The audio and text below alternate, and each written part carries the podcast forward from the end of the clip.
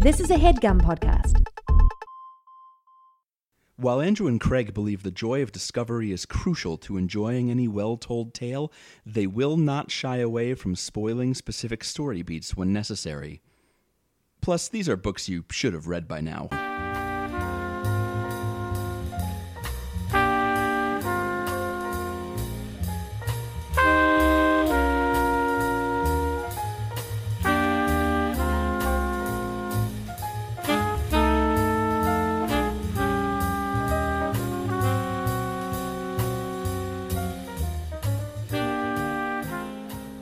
Everybody, welcome to Overdue. It's a podcast about the books you've been meaning to read. My name is Craig, My name's Andrew. and it's the end of a decade, right? Actually, the decade doesn't end until next year. Oh, my good gracious. It's definitely the end of the decade for all. I'm not one of I'm not one of those guys because I listen. The decade is arbitrary. Like it's we decided on an arbitrary unit of time called a day. It's not totally arbitrary, but we still have to like have an extra day every four years just to kind of fudge the numbers a little bit. Yes. then you have enough of those and it's a year, and you have enough of those and it's a decade, and everybody celebrates every decade going from nine to zero because that just makes sense. mm-hmm. Everyone does it that way. And so we are celebrating a 10 year unit of time. And just because there's no year zero doesn't mean that you need to be a jerk about it. Great. Well, I'm- I knew that you had that in you, and I just wanted to unlock it for it makes the me listeners. really upset. And the, the, the fun game I like to play is if you go, if you see someone doing that in a Twitter thread that's replying to a decade end tweet, and you follow to their profile, inevitably this is this is a hill that they have chosen to die on, and they are just spraying this every opportunity they see, and it just must be. I can't decide if it would be nice to have that kind of free time, or if it would be sad to have had a wizard curse me with this thing where I have to do this. Or maybe it's just you devote yourself to that because everything else is terrible. Like Yeah, this just- one gotta- thing. Oh, I was gonna say, you know, devote yourself to something you can change, but it's not even that. Like you're not gonna, you're not gonna. That's true. the slate's not gonna be like, well, we're let's we're gonna hold up all our clickbait content because the decade doesn't actually end until next year. If anything, you're just encouraging them to do it again next year for the actual quote actual end of the decade. Yes. Well, this is my ad for next year's special where I rank a whole decade worth of stuff Mhm. from the year 2011 to Mhm. 2020. It's going to be Mhm. great. It's Um, be awesome. Going to be ju- just as good as our book podcast here this week, where one of us reads a book and talks to the other person and you, the listener, about it. Uh, usually a book we haven't read before, like this week. And this week I read The Mists of Avalon by Marion Zimmer Bradley, which was recommended to us via Patreon by Addie, um, who, among a lot of people, rate this among one of their favorite fantasy books ever. And that's really all there is to say about it and the person who wrote it, right? completely. Had you ever heard of this book, Andrew? I had never no. Really? Yeah, Hmm. no, I just I hadn't run into it because my my fantasy, I didn't really get into the Arthurian stuff too much anyway, and then my like fantasy reading was all the like the typical dude stuff, like Yes. Tolkien and the and the uh, Redwall and the Lloyd Alexander stuff and um, Wheel of Time, of course. And when you mean Arthurian legend, you definitely mean the tales about that cool aardvark with the fist, right? No, I did. I didn't like his work either. But no, I'm talking about King Arthur, the boy, the the boy who pulled the cool sword out of the rock and was Yeah. the king, Sure, that king guy. of England. hmm hmm hmm Um, I had encountered this book when it became a TNT miniseries in 2001. Great. Um, my high That's a great time to become a TNT miniseries. Yes. There's a lot of miniseries in late middle school, early high school, as I recall. Um, and my girlfriend at the time was like reading it, and we watched some of the miniseries. I, that's also a relationship where I watched like The Last Unicorn, a lot of stuff that I did not know about growing up as a boy reading Star Wars novels, you know, just trying to expand your horizons. Mhm. Um, So Addie said, and this will maybe get us into what normally we do. We do an Arthur, uh, an author section, not an or an Arthur section. Also, we don't normally do an Arthur section, but for this episode, I think we might Yeah, touch on some of maybe. it because it's about that. yes. Um, and then we do some sort of summary slash take on the book. So that's what you're in for this week. Um, Addie said, author controversy aside, The Mist of Avalon is one of my favorite fantasy novels, and Bradley's take on Arthurian legend is worth the parentheses long journey. So the book is. 9,000 pages, no, like 880 pages long. It's very That's a long boy. long. It's a big, long Mhm. boy. Um, it has kind of languished on our Patreon list, sort of for that reason. Um, I got into it, and then I found the author controversy. So, Andrew, what do you? Let's just like lay out Marion Zimmer Bradley as just the brief bio sketch we need to before we Sure. get into so, the book. So, uh, Marion Zimmer Bradley is best known for this yeah, book and some of the other books in the Avalon series, as it, as it came to be known.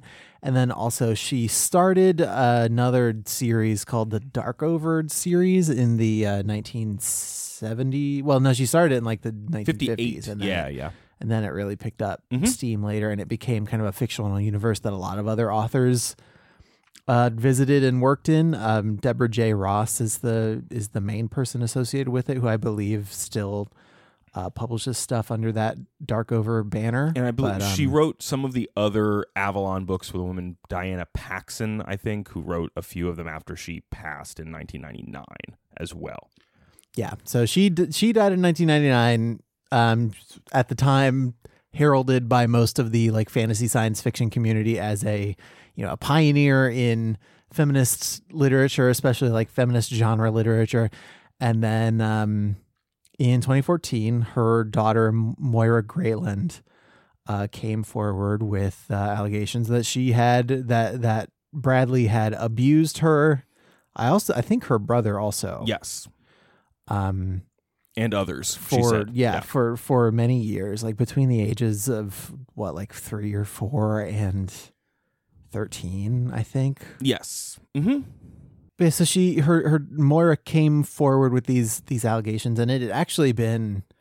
It wasn't. I don't think talked about a lot outside of science fiction circles, but uh, Bradley had been married to this guy Walter Breen. um, Walter H. Breen, who was her second husband, and they were they were separated starting sometime in the early 70s, I think, but they maintained like a professional relationship and also it turns out some other stuff. yes. Um, he was they only actually divorced when he himself was arrested on child molestation charges in 1990 hmm and he was convicted later. But um, yeah, it, it came to light as part of this that she was she was aware of his behavior and had like participated in some of it herself. Yeah. uh, not just with her children, but with with others. Yes. And yeah, as as you might imagine, that changed some people's relationship to this work when when that stuff came out. Um, you and I both read a piece in uh, Electric Lit by uh, Jessica Jernigan. Yes. Uh, the headline on that is "The book that made me a feminist was written by an abuser," just talking about um, the allegations and and getting and this this is late 2017, really getting into the beginning of uh, Me Too Sure. stuff, Yeah. and talking about it through that lens and just trying to tackle that question of of art and artists that we've grappled with a couple of times. I think for you personally, it was mostly Orson Scott Card. who Yeah. who we did it with, but um, I think, we- and I don't know if we've talked about it on the show, but um, I know we were both fans of Louis C.K.'s show. Um, like that Yeah. was a very interesting, groundbreaking show, and it you can, but unfortunately, like, and and it created a lot of space for other interesting work that is well worth supporting now, which I think is really what both this electric lit piece, um, another article in the Washington Post that I found um, by Alyssa Rosenberg in 2014, um, kind of trying to give space for the works that this harmful person, uh, like their legacy begat. Yeah, like Jernigan talks about um she wasn't a big fan of Bradley's so much as she was a fan of the work and of the characters, and so that helped give her kind of a degree of Mm-hmm. removal f- from it. But she she said, you know, had I been a bigger fan, I would have known that these sort of kind of rumors Yeah, had yeah. been going around for years, and I think that's true of a lot of the Me Too stuff too. Is like if you are within certain circles, then you have heard stuff. Yep. Yep. Um, the Whisper Network just kind of works that way, um, and and uh, Moira Greyland said herself, you know. Uh, she says, This is an exact quote from her. I thought that my mother's fans would be angry with me for saying anything against someone who had championed women's rights and made so many of them feel differently about themselves and their lives. I didn't want to hurt anyone she had helped, so I just kept my mouth shut.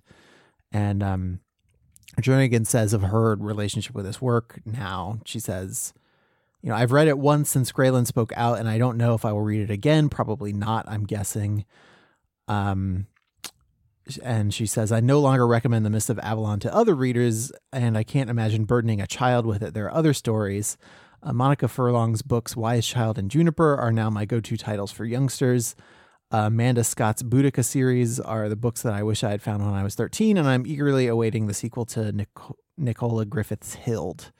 Um, and I think the, the operative line there for purposes of our discussion, probably, or, or just for you know if you're if you're looking for something that does what this book does but isn't tied to you know a monster of an author um there are other there are other stories is is good. Yeah, there was a great article recently on Slate, um, inter- an interview with Maria Sachiko Cecire, who just wrote a book called "The Reenchanted: The Rise of Children's Fantasy Literature in the 20th Century," and talking about um, lesser evils but problematic elements behind, you know, uh, C.S. Lewis and colonialism or race stuff in Tolkien, um, and similarly, you know, shared N.K. Jemisin's work and Nnedi Okorafor's work and Zen Cho's work, um, and said, I really would encourage people who love fantasy but feel awkward about their relationship to it to try one of these books and not just one.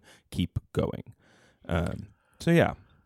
yeah like it's if if you have and as the person who recommended this to us said you know if if you are able to set aside the author controversy because you read the book in a time before you knew about it Yeah, whether it, yeah. it was before the allegations came out or after the allegations come out like we didn't know about it until we started researching for the show because we are not like in that community and we weren't uh, fans of this work before but um you know your your own relationship to those characters and what it what the work made you do still has value but then if you're looking for ways to move forward or ways to recommend stuff in this vein to other people like the fact that that Bradley was awful Yeah.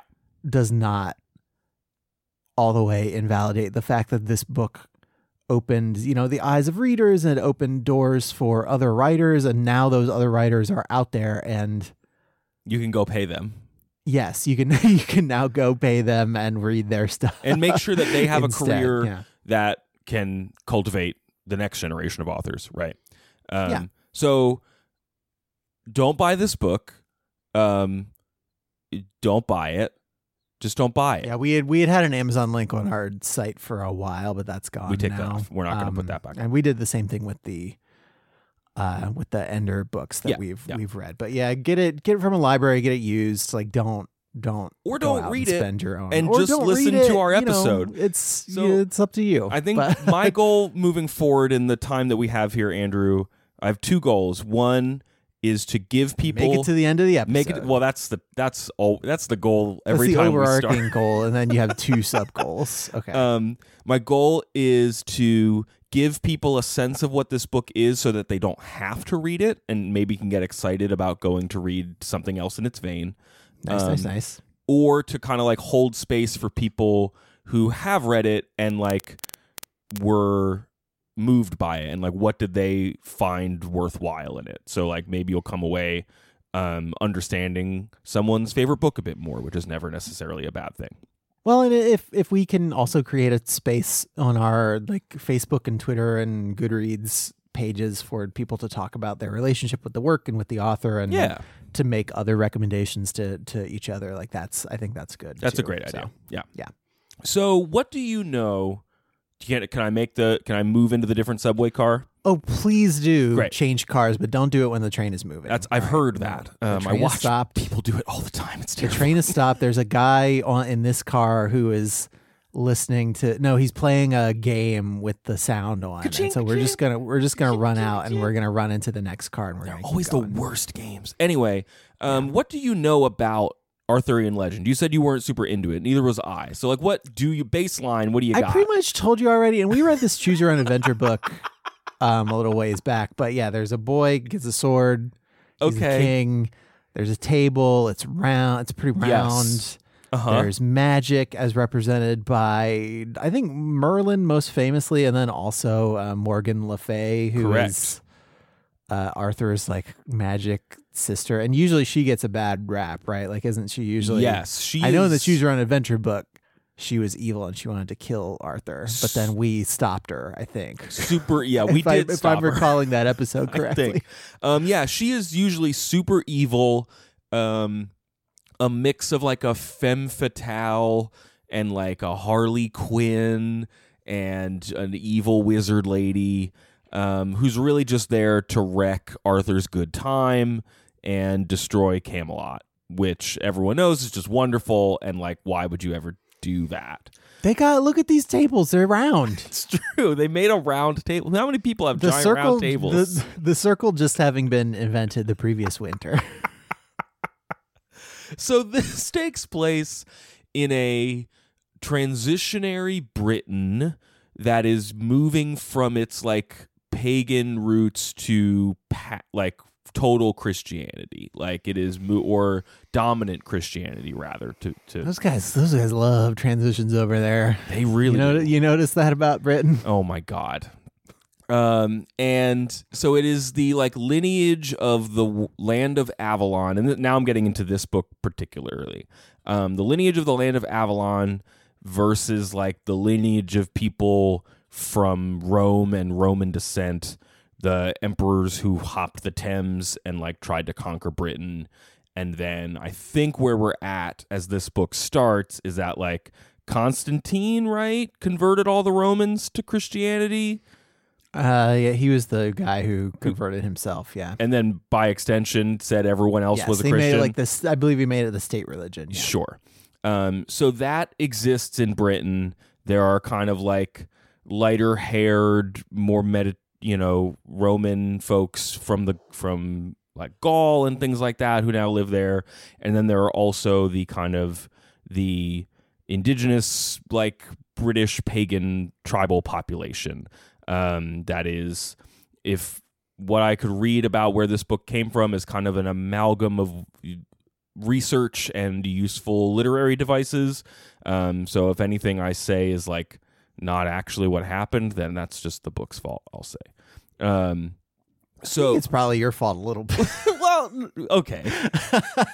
um, but it is like there's the like island of Avalon, which is this mystical land that is sort of separated from the physical world by like mists and a lake. And the titular mists. Yes, the tis- the titular mists, and it's led by a lady of the lake who, at the beginning of the book, is Vivian or Viviane, um, and the folks Just say Vivian. Vivian. I'm, I I'm don't, I gonna don't like that stink that you put on that. Viviane. Um, Vivian. the folks who follow this druidic religion um, follow the god and the goddess, mostly the goddess, um, also referred to as the old gods throughout the book, um, and they are in kind of like a conflict heavy coexistence with the Christian priests, um, as I've been talking about. And at the beginning of this book, the two people clearly need to unite uh, in in fending off the Saxon tribes, the Saxon hordes. Okay. Um, those are the people. Was this before them and the Angles got together? Yes. So these are the people, um, Beowulf's people. So even they even reference the Beowulf legend at least once in this book. They're like, oh, you, you hear that Saxon story of that dude who like ripped off a monster's arm and then dove in a lake? That's a good one. um, so these people are going to have to come together. And that's kind of like the stakes of the overall book and overall, like, how can Avalon maintain relevance in this changing world and how can it unite Britain without losing its identity? Um, so it opens with Morgaine, who is Morgan Le Fay. Um, and she can sometimes do this thing that's sort of like a little radio show called Morgaine Speaks. Um, it's in italics. It literally says Morgaine Speaks, and then she Podcasting sort of and once a week. she talks directly to the reader um, in italics. Uh, sometimes it's in like the narrative flow of the book, and sometimes she's like referencing the fact that this has become legend and like the stories are not told accurately, kind of thing. Um, and she also sets the stakes for this pagan versus Christian conflict. She says, I have no quarrel with the Christ, only with his priests, who call the great goddess a demon and deny that she ever held power in this world. And she goes on to say, For this is the great secret. Which was known to all educated men in our day, that by what men think we cre- we create the world around us daily new. Um, so that the primary conflict is like, who we're we gonna follow in anything that we have to do, and who will we be when we get there, and then how does that literally shape our physical world? Um, which in Avalon's case, like it can literally just detach itself from reality and just like go off never to Sure. return if things get it's sort of like not believing in Santa Claus.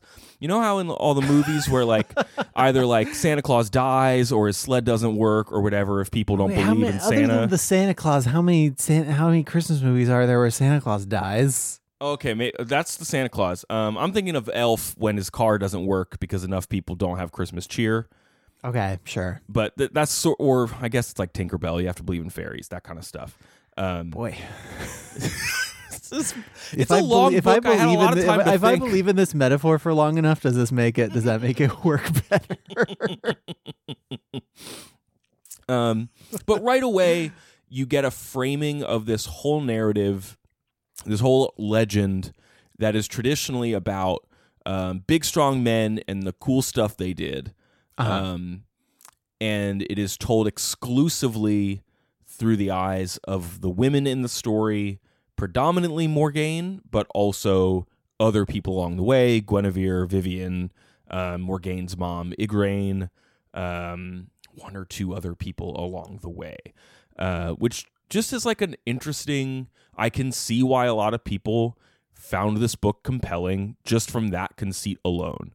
Um, as we mentioned earlier, it like it recontextualizes Morgaine completely. Yeah. Um, I'm trying to think of other.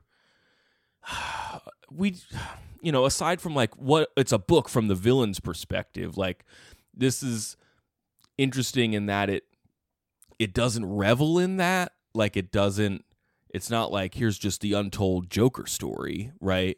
It's it does feel aware of the patriarchal systems in place and the way religion creates and impacts and perpetuates those things. Um, so by shifting the focus of the story away from the knights, it is inherently like subverting those things. Well, and it's you. The Joker example is interesting because an quote unquote untold Joker story is just catering further to an audience that has already been catered to plenty. That's fair. That's fair. This book is is not doing that. No. it's serving an underserved audience and not an overserved audience. Fair enough. Um, so like the be- this book is so long. Different parts of it are their own books. Like you never read a you read. and it's split into four books or like subsections. You're right. It is. It's the what? The Magic Mistress? No, the Mistress of Magic, the High Queen, the King Stag, and the Prisoner in the Oak. Um, and Sounds like a fun bunch. It does. Uh, and I got through the first like eighth of this book, and I was like, "Dang, that's its own story," um, which is all about M- mom, Igraine, who is of the lineage of the women of Avalon. Um, I think her older sister is actually uh, the Lady of the Lake. and she's married. She was married very young to this sort of Christian Roman guy, Gorlois, who stinks, and uh, she's supposed to give him a son, but she's only she's only had a daughter so far. That's Morgaine, right?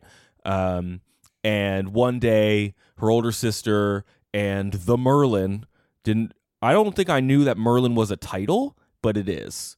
Oh, is it? Yeah, he's his name is like Talius or something. Um, but he is referred to as Taliesin, but he is the Merlin. Now, is that canonical or is that in this book? That's in Do you this know? book. I don't know. Okay. All right. Fair enough. Because we get a second Merlin later. His name is Kevin. Kevin? Kevin Harper the Merlin. His name's not Kevin. You can't have a wizard named Kevin. His name is Kevin. More on Kevin later. Just think about the fact that there's a wizard named Kevin in this book. Man, I'm having a lot of trouble with this. Uh, Kevin can wait till later. Um, so Vivian and the Merlin show up and they're talking to Morgaine's mom and they're like, "Hey, listen, um, we're gonna need you to have the great High King of Britain. Like, you're gonna have to bear this kid, and it doesn't exist yet, and you can't have it with your husband. So, like, buckle up. We have some plans. And the first eighth of the book is um, her meeting this guy named Uther Pendragon, who I guess like did the old god rites. He's got cool dragon tattoos. The tribal people like him. Um, he is likely to be named king after the current king dies, and the hope is that his kid will be even better equipped to become the king of all Britain later. Um, there's a little bit of like doubt on this kid, Arthur, his parentage, because when she finally does have sex with Uther, it's because he has co- he's conspired with Merlin to look like Gorlois and sneak into his castle and have sex with her, and then uh, Gorlois dies like a day later, and everyone's like, "Well, that's timing is weird. What's that about?" Um, so even as Arthur is like ready to ascend to the throne later, there's like some doubt on whether or not he's legitimate, which he has to overcome. Sure, sure, sure, Yeah. sure, sure. hmm Show us the birth certificate. Yes, it's a little bit of that. There's a lot of that, and there's a lot of parentage and lineage, and I think that is like, it's not a thing that we're super comfortable like dealing with in modern society. Even as you watch a lot of like you you watch something like Succession, where it's like this is the closest thing we have to kingdoms are businesses now. No, I I think I think anybody anybody who reads any f- fantasy fiction at all knows that that lineage is basically everything. Like Yeah, if you're yeah. if you're looking at Tolkien, like the whole reason that that Aragorn is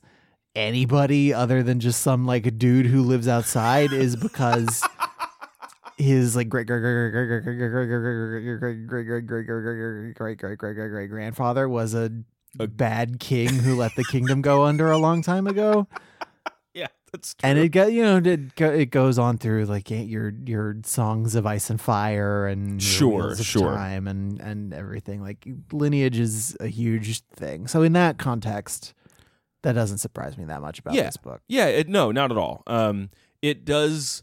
You get into a little bit of like people who look like their parents or don't become like a huge thing. Also, um, because I guess like in this ancient Britain, like the bloodlines are pure enough that you could really freaking tell. just got Um, these purebreds yeah, uh, ma- like there's a lot of people who are really close together on the tree. Um, in this that's book, just monarchy it really is. Um, you know, we jump ahead, and uh, Igraine has given birth to Arthur. Uther dies, whatever. So Arthur and Morgaine are half brother and sister. Um, people are trying to kill Arthur when he's a little kid. Um, and so they like take him away to be fostered somewhere safely. They also take Morgaine away to the island of Avalon to like learn to be a priestess and maybe become the Lady of Avalon one day. Cool, cool, cool, cool, cool. part sure, of sounds great. part of that job is to engage in the the kingly initiation rites where um they have what is called the great marriage where like people just bone down and like all the men represent the god and all the women represent the goddess and like whoever comes out of it like it's cool like there's no You mean whatever children are born of it? Is that yeah, what you mean? like you Okay. mostly because I thought in- because when you say whoever comes out of it, it can has like a sort of death match No. connotation. No, not necessarily. Um, but like in the Avalon tribes, is particularly among the priestesses, like it's all matrilineal descent, so like it doesn't really matter who the dad is, but it's important for folks like Lancelot and Arthur who are born of those lines, but then want to become royalty later. So the big bad thing that happens is Morgaine has to do this with the future High King of Britain. She doesn't know who he is Okay.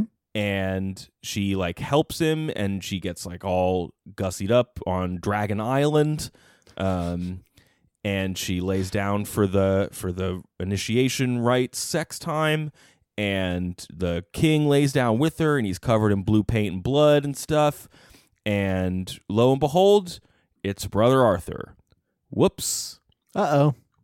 bad news. And this is in most this is in some versions of the story. I think there are other versions of the story where Arthur's son is the result of a different pairing. Um, but there are definitely versions where Morg- Morgan Le Fay is um, the mother of Arthur's child, which is not a secret that a lot of people know for a long time.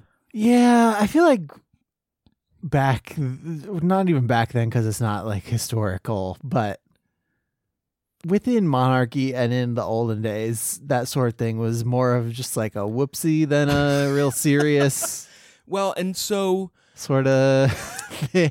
a thing that people get kind of pissed about in this book is that it becomes clear that it isn't just a whoopsie it is a bargaining chip or certain people try to treat it as a bargaining chip. Um, vivian who's the lady of the lake has been like orchestrated this and made it happen and morgaine actually leaves her priestesshood because she's so mad that vivian made this happen. Um because she's like you used me to create this like heir of arthur and she's like yeah but it's like super pure bloodlines and she's like that's really gross i hate this uh yeah, I like it. A pure bloodline in a monarchy is like good until it isn't. Like you want it to be Yes. like pretty pure, but not that pure. correct um and arthur doesn't even know that she's pregnant so it's years before he finds out that he even had a kid at all Great, good, cool. good. This is fun for Yes. everyone. Um, so he is gonna be the king. Okay, so like that is an example of the women in this world, um, trying to exert power or exerting power, even as it is diminishing through like, you know, subtle or unknown or secretive channels, like kind of, um. Yes, they can actually do magic. Some of them, they can see the future at times. They can, you know, scry, and they can they have to like command the elements to get into their cool hideout um but they also are working on people all the time um and part of seeing the future is like selectively giving information to people right it's like i'm going to give you part of this prophecy so that you like know about that part and act on it but i'm not going to tell you the whole thing i Mhm. guess Okay. um, so that is also constantly happening throughout this book. Um, jump ahead to Arthur is the king. They've united behind him, and he isn't at Camelot yet. He doesn't build that till later, but he does have a big round table that he has to put together because his You fa- get from IKEA. He's got to follow the really the obscure obstru- instructions. uh, imagine And they like part in part one of the parts was cracked, and they were missing some screws. And I would like to see that manual because you know in the manual where like it draws two cartoons to like show you that Mhm. you need a friend. If Yes. the one for the round table had like thirteen friends or like and, a like, whole one bunch had of a wizard, one had a wizard hat Yeah, on, and that would be fun. um, So Arthur, after he's king, he actually gets the table from his father-in-law uh, as part of his dowry, um, and he keeps it unassembled in his too small castle for a period of time before he builds Camelot, which I found funny. Um, That's it. But like sometimes that happens if you are moving soon and you want to get a piece of furniture or sometimes you get wedding gifts you can't use right away. That just or happens. sometimes you sometimes you buy something before you've measured the room and you just end up with something that is bigger than you were expecting it It's to be. very true. Um, so we get to the like problems at King Arthur's court, which is like the middle third of the book, where his what he's he's married Guinevere. Great. That's how he got the table. He got the table and a bunch of horses because his best bud Lancelot, uh, his whole deal is, yo, if we have horses, we will be able to beat the Saxon hordes because I can train them to ride like Roman warriors because I've played Age of Empires. I get it. Um, and I know exactly what upgrades I've got to do at our castle. I've got tons of farms built around the town center. It's going to be great. So Morgaine met Lancelot years ago because he is Vivian's son. She really fell in love with him. They had one really cool afternoon together. They went fishing and stuff. And then uh, euphemism? no, they went they actually went fishing. They Okay, were cool. probably going to euphemism fishing, but then a very young Guinevere like burst through the mist onto Avalon and like interrupted them and Lancelot kind of fell in love with Guinevere. Okay, gotcha. This becomes a problem at King Arthur's court because Guinevere is married to Arthur. Um, Right. She Like said. likes Lancelot a lot. Mhm. Uh, Lancelot Nice. likes her. Uh, also, Lancelot is bisexual and loves Arthur even more, and he probably only really loves Guinevere because it allows him to be close to Arthur. Uh, Morgaine loves Lancelot and also Arthur. Arthur loves Morgaine and likes Gwen fine, I guess. Um, he also just wants to be a good husband to her. That is you like send, send me after we get off the call. Can you send me just a diagram so Yes. I have it for future reference? will do. Um, and again, you're getting all of this from Morgaine's perspective. You're getting it from her aunt Morgause's perspective. Um, you're getting some of it from Guinevere, who is the, I think, maybe the only perspective we have who is not someone from Avalon. Um, she is pretty strict as a Christian and pretty on board with that whole faith in ways that are very detrimental to her and because of her like belief in sin. Um, so she is trying to have a kid for Arthur, not knowing that he already had one. Um, and she thinks that they are being punished for some sort of sin, which maybe is because she loves Lancelot too much, or maybe it's because she can't convince Arthur to be a better Christian because he was raised on Avalon and like is cool with that stuff, but recognizes that he needs to like kind of walk the fence a little bit. okay. So this boils over for the big battle with the Saxons, where she convinces Arthur once and for all to not fly the pagan banner of the dragon and only fly the cross. And it like pisses a bunch of people off. Um, he like has a private meeting with her where she like it's clear that it's attached to all of their marital problems and not just like about faith and so he makes the call that he's gonna go for it because he wants to be a good partner to her He wants Um, to convert. Is that the deal? it What's what does go for it mean in this? he is only context? going to fly the Christian flag and he is basically going to be a Christian king. This is Okay, also a problem because the Lady of the Lake gave him the sword Excalibur. Which Yeah, where's the Lady of the Lake fit into the Holy Trinity? I don't know that there's extra room for her. kind of off to the side going why why that would you say why is that the way Mhm. uh, merlin has a the merlin did, Je- did Jesus give you a better sword than this? Because I don't know what kind of sword that guy's got. True. Uh, It seems mostly like a carpenter. Did he give you a really cool hammer that's better than a sword? I don't think he did. Mm-mm, mm-mm. When they gave him Excalibur, also Morgaine did a whole bunch of praying to the goddess and built him a sick scabbard for it. That uh, apparently prevents any bleeding from happening. So as long as he has The this, lightsaber.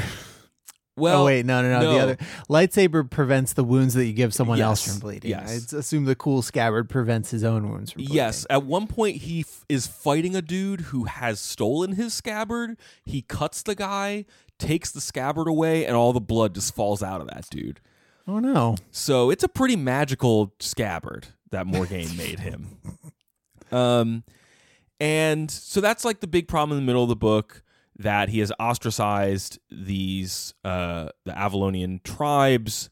Um, Vivian's super pissed. Morgaine's super pissed. Guinevere's really happy with him. Um, we're probably not. We're probably going to undersell um, Morgaine's aunt Morgause, who wants to be queen of Britain, mostly by like she is now fostering this son of Arthur and Morgaine kind of secretly. Arthur. Yeah, what did I say? Author. Oh well, sure, whatever. Mixed him up again. Um, and her Question plan, of Arthurian intent is a big Oh, one that this this we have to clear up with this book. her plan is that eventually when she gets Gwydion, this uh this magic son, to the throne, that he will like essentially install her as like queen mother. Um or maybe then he'll die and she'll be queen or whatever. Um it looked like you had a question earlier. Do you have a question? No, no, no. I was I was just gonna ask because we are Yeah, yeah, like yeah, yeah. two thirds of the way into our ep, and this book is nine hundred pages long. Mhm. So, um, when you're finished up with like basic plot stuff, I Yeah. guess I just want to know like what what you what you dug, like why you think this this has stuck around, So, and why yes. it was like an influential work, and then also. I don't know. Is there anything that you uh, is there anything like Morgause that you would like to mention that you just know that we are not going to be able to talk enough about? Yeah, I can do that. I can do that. Okay. Um, the two things that happen next after this big battle, and so something that is interesting about the book as a as a overall thing. Remember when the HBO series Rome didn't have any money to show the battles, and it was I just like do kind of weird. that. Yeah, and that Um, was also the case with like very early seasons of Game of Thrones. But Yes. then they got the money later, And that became the only thing they and did. maybe it was worse. Yeah. um, this book doesn't really show that at all because of who is not and who is and is not on the battlefield. But it does then, whenever there is a moment of violence or a moment of like heightened drama, the stakes feel very high and personal and not just like, oh, is he gonna kill the person at the right time? It's like it's way all of the conflict is much more personal and character driven, which I think is what leads people to come out of this book very attached to these characters.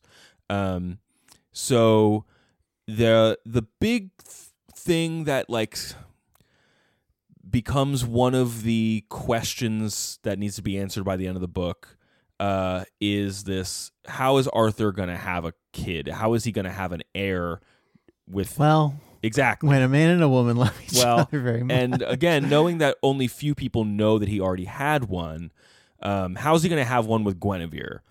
Mhm. And a thing this book does very well throughout, and this is just one of the best examples because it has the most um, knock on effects, is kind of like when a bell can't be unrung.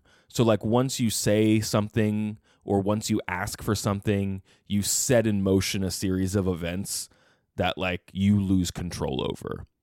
Um, this, at a certain level, in some discussions of the book, becomes like, what is the will of God? And, like, am I enacting the goddess's plan by what I've done?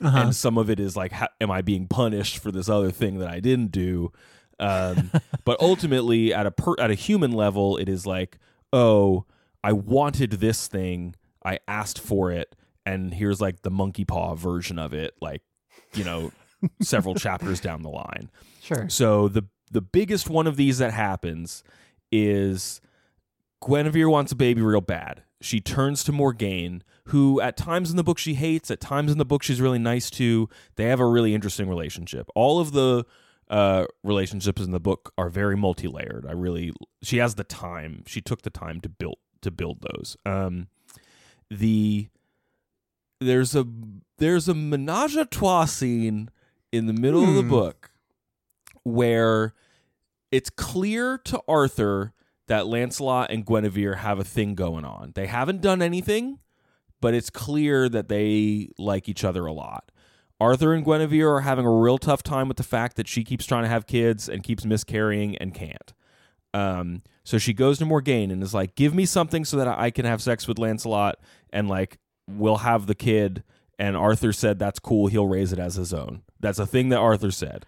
Did Arthur say that? He did say that. oh wow. Okay. Um, then everyone gets super drunk, and Arthur just invites the both of them back into his room and is like, "Hey, go for it. I'm here too."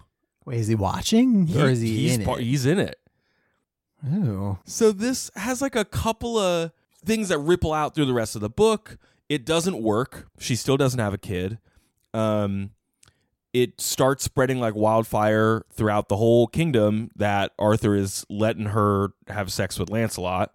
Um, it plays into some stuff that is underexplored, maybe, or maybe it's as explored as it needed to be. That like Lancelot is by or at least really loves Arthur, and there's a lot of rumors about why he has never been with a woman and refuses to marry. Do you think in a Um, book that's coming out in nineteen like the late eighties, I think that that's meant to be read as bisexuality, or it's meant to be read as just like he's gay and closeted?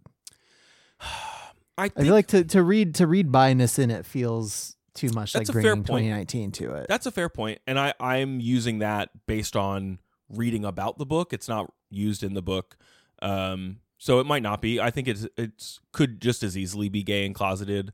Um, yeah, I don't I don't want to I don't want to yeah. say what the book is Yeah. because you're the one who read it, but I'm just bringing up that that possibility. No, no, no. It is presented as he has never looked upon a woman that way until he saw Guinevere, I and see. then okay. later in the book, he kind of admits to her and himself that it was mostly so that he could be near Arthur.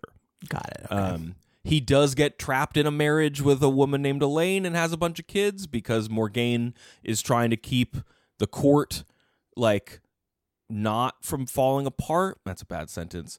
Um, um and so she's trying to make the court fall apart. no, she's trying to keep the court together and to remove, trying to keep it from falling apart. Yes, to remove tension, Okay. she creates a whole scheme where Lancelot sleeps with someone else, gets caught, and then has to marry her.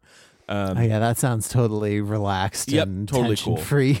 Um, so the whole back half of the book, and then we can get out of the plot at this point, um, is really people trying to preserve some sort of status quo at the court because there's been this lasting peace in Britain, and they're scared of getting rid of it, and yet Avalon is continuing to lose ground to Christianity.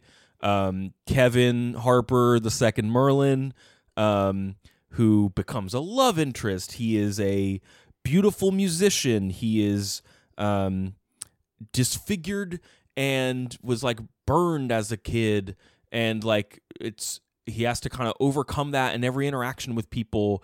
But then he has the sight also and foresees that Avalon is going to recede, so he basically jumps ship to Christianity and is a real crappy Merlin.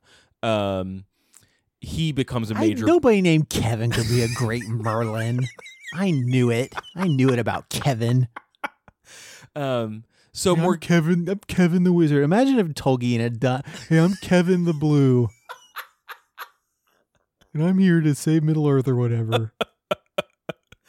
um, so the the back part of the book is like now that people have kind of shifted around and there is a status quo. How do we preserve it? How do I still get what I want without breaking up Britain?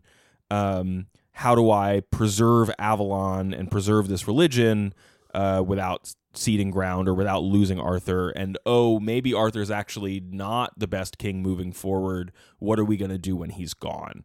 Um, and the the kind of denouement of the book is his son Gwydion, everyone learning who Gwydion is.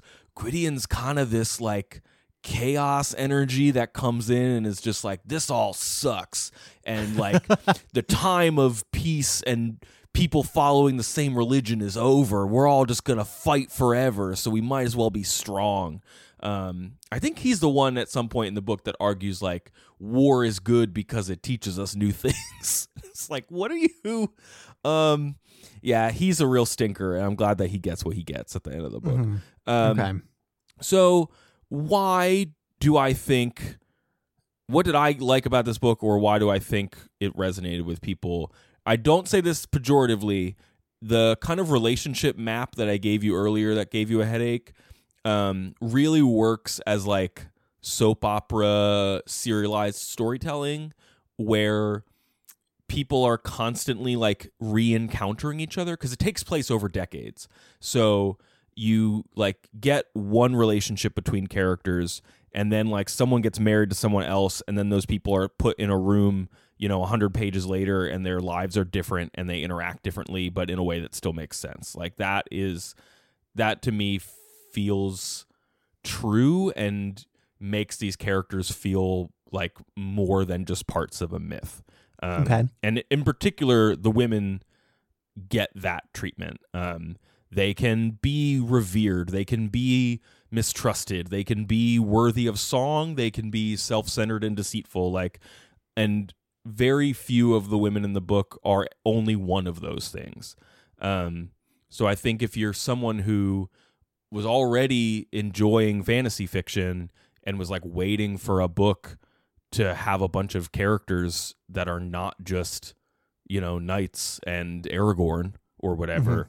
Mhm. um dudes particularly like if you're looking for not just that uh this has that and kind of really delves deep into who they are.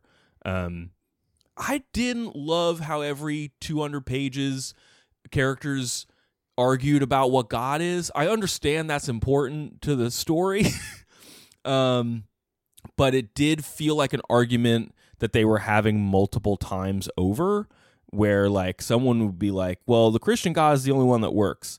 And someone from the avalon religion would be like yeah but like all the gods are the god it's just whatever the gods are. That's fine we need these people to believe in this god over here so that they you know grow crops and you know we can rule them safely. It's fine.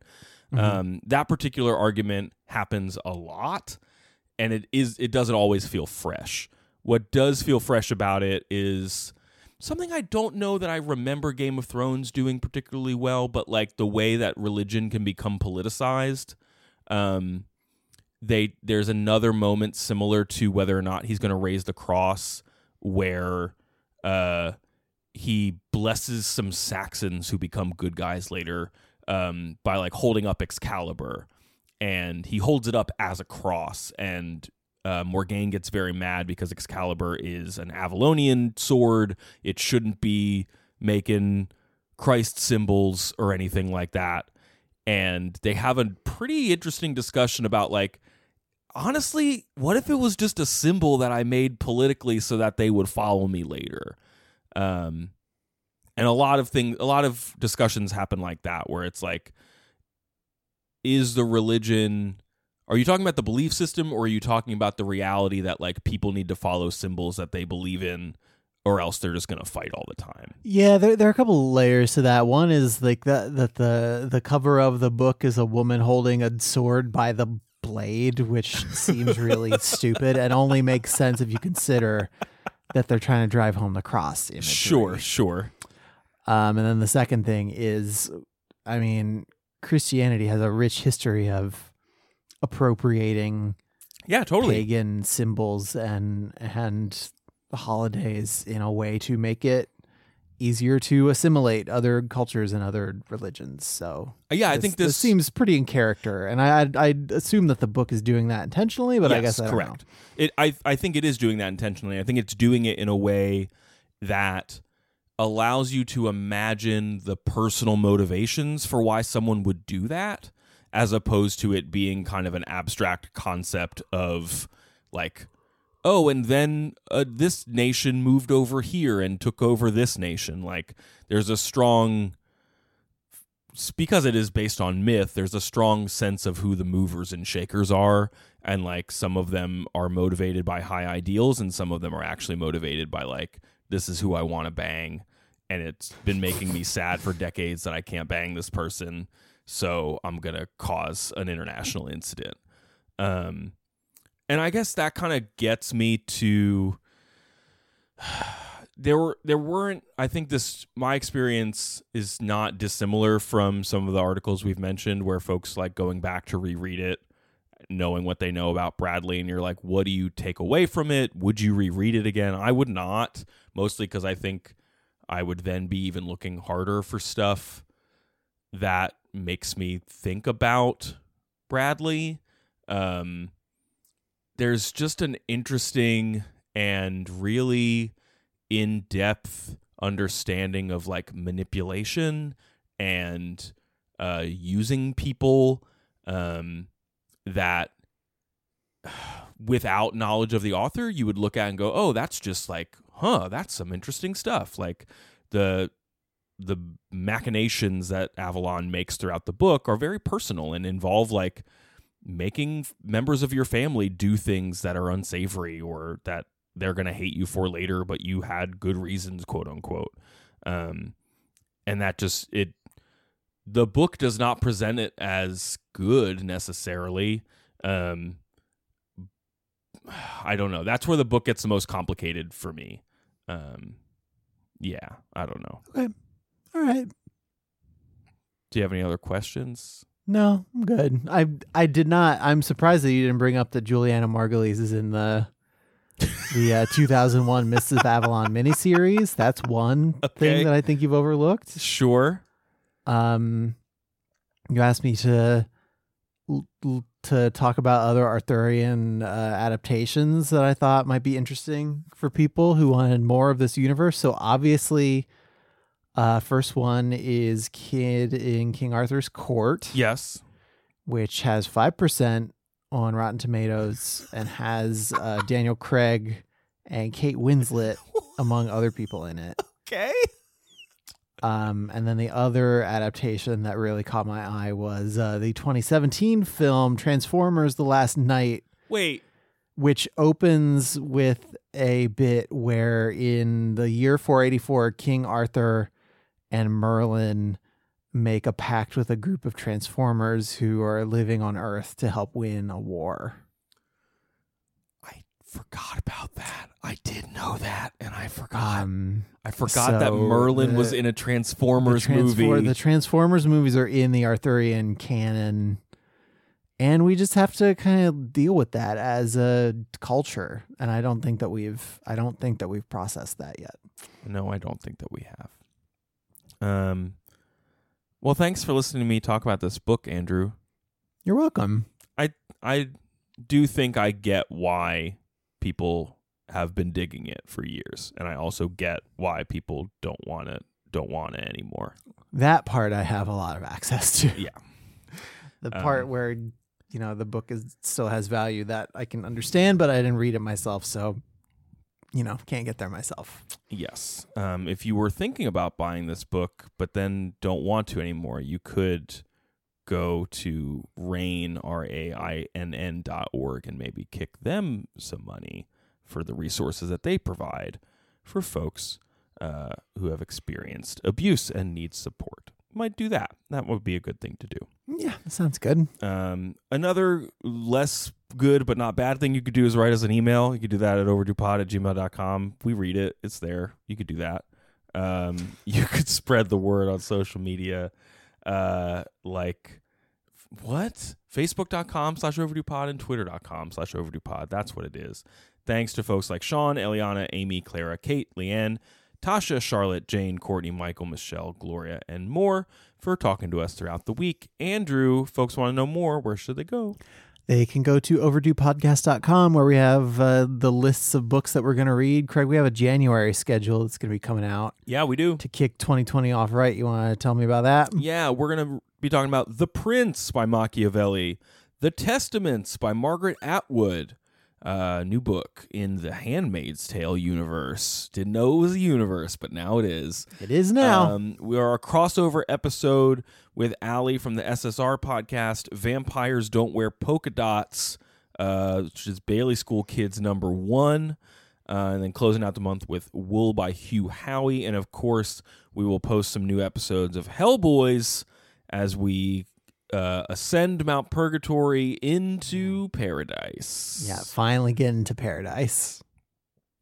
Anything else? Uh, other stuff on that website, our Patreon page, patreon.com slash overdue pod, links to uh, Apple Podcasts, Google Play, and our RSS feed. We're also available on Spotify. Please do subscribe uh, wherever you prefer to listen to podcasts. And we've got a new listener page that is, as usual, long overdue for an update. Uh, but if you're trying to introduce people to the show and they don't just want to pick a book that they are familiar with and start there, that is a place where we put episodes that we think went pretty well.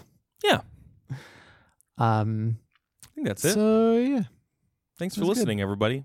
yeah. Thanks everyone. We will be back next week, and uh, until 2020, everyone, please try to be happy.